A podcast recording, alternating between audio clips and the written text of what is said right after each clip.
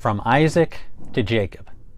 Now, by the end of Genesis 22, we know that God has reaffirmed his commitment to Abraham to bless him and to bless the world through his offspring, who's finally here, Isaac.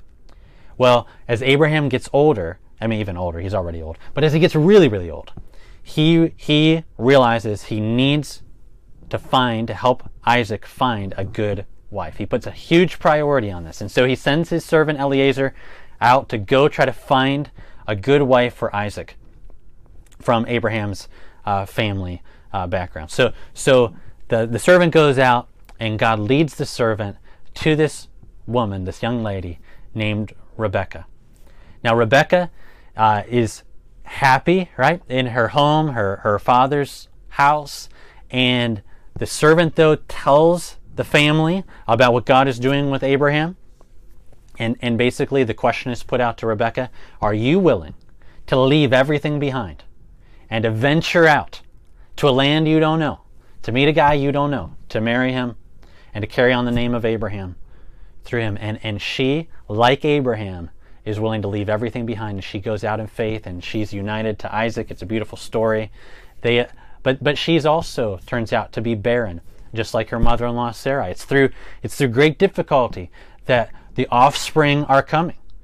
And and our hope is in offspring.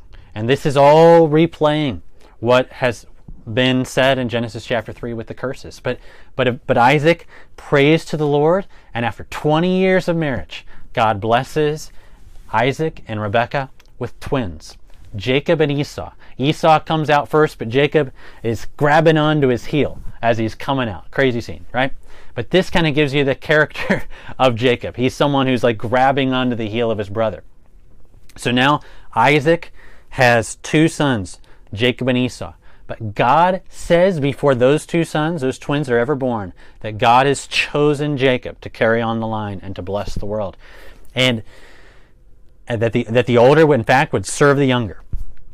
That that is what God said. And and Isaac, though, as we don't read a lot about Isaac, he doesn't seem to really live up maybe to the to the character of his of his father in a lot of ways. But at the end of Isaac's life, as he's an old man, he is determined, seemingly because he loves food a lot. Uh, you have to read the story. You can listen to the other the, the more extended version of this. But Isaac, because of his love for tasty food and his love for his son Esau, at the end of his life, is committed to bless Esau instead of Jacob, even though God has chosen Jacob instead of Esau. But Rebecca, she overhears it because women in the Bible, they tend to eavesdrop.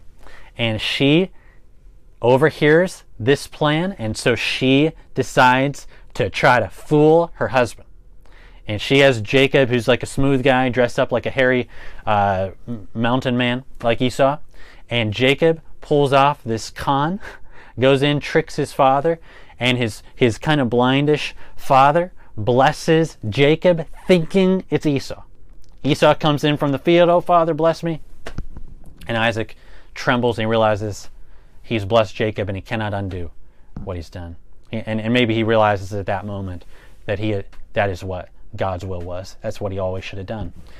Well, Jacob and Esau, their relationship gets fractured. Esau plans to kill Jacob. Mom's, of course, is uh, eavesdropping again hears this, says, Jacob, you got to get out of here, go down to where I came from, find a wife down there, and that kind of thing.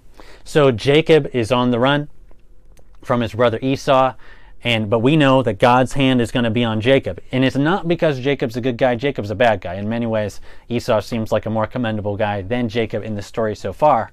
But Jacob goes down and he falls in love with this young lady, Rachel. She's beautiful, but she's kind of got an ugly sister, Leah and he reaps what he sows because he works seven years for Rachel, and on the wedding night, the dad, Laban, deceives him and gives him uh, Leah, who's not pretty, instead of Rachel. And they wake up the next morning, and behold, it was Leah. And Jacob is now married to Leah, even though he wanted to be married to Rachel.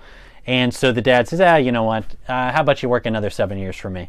You can marry her next week if you'll do that. So Jacob now has two wives.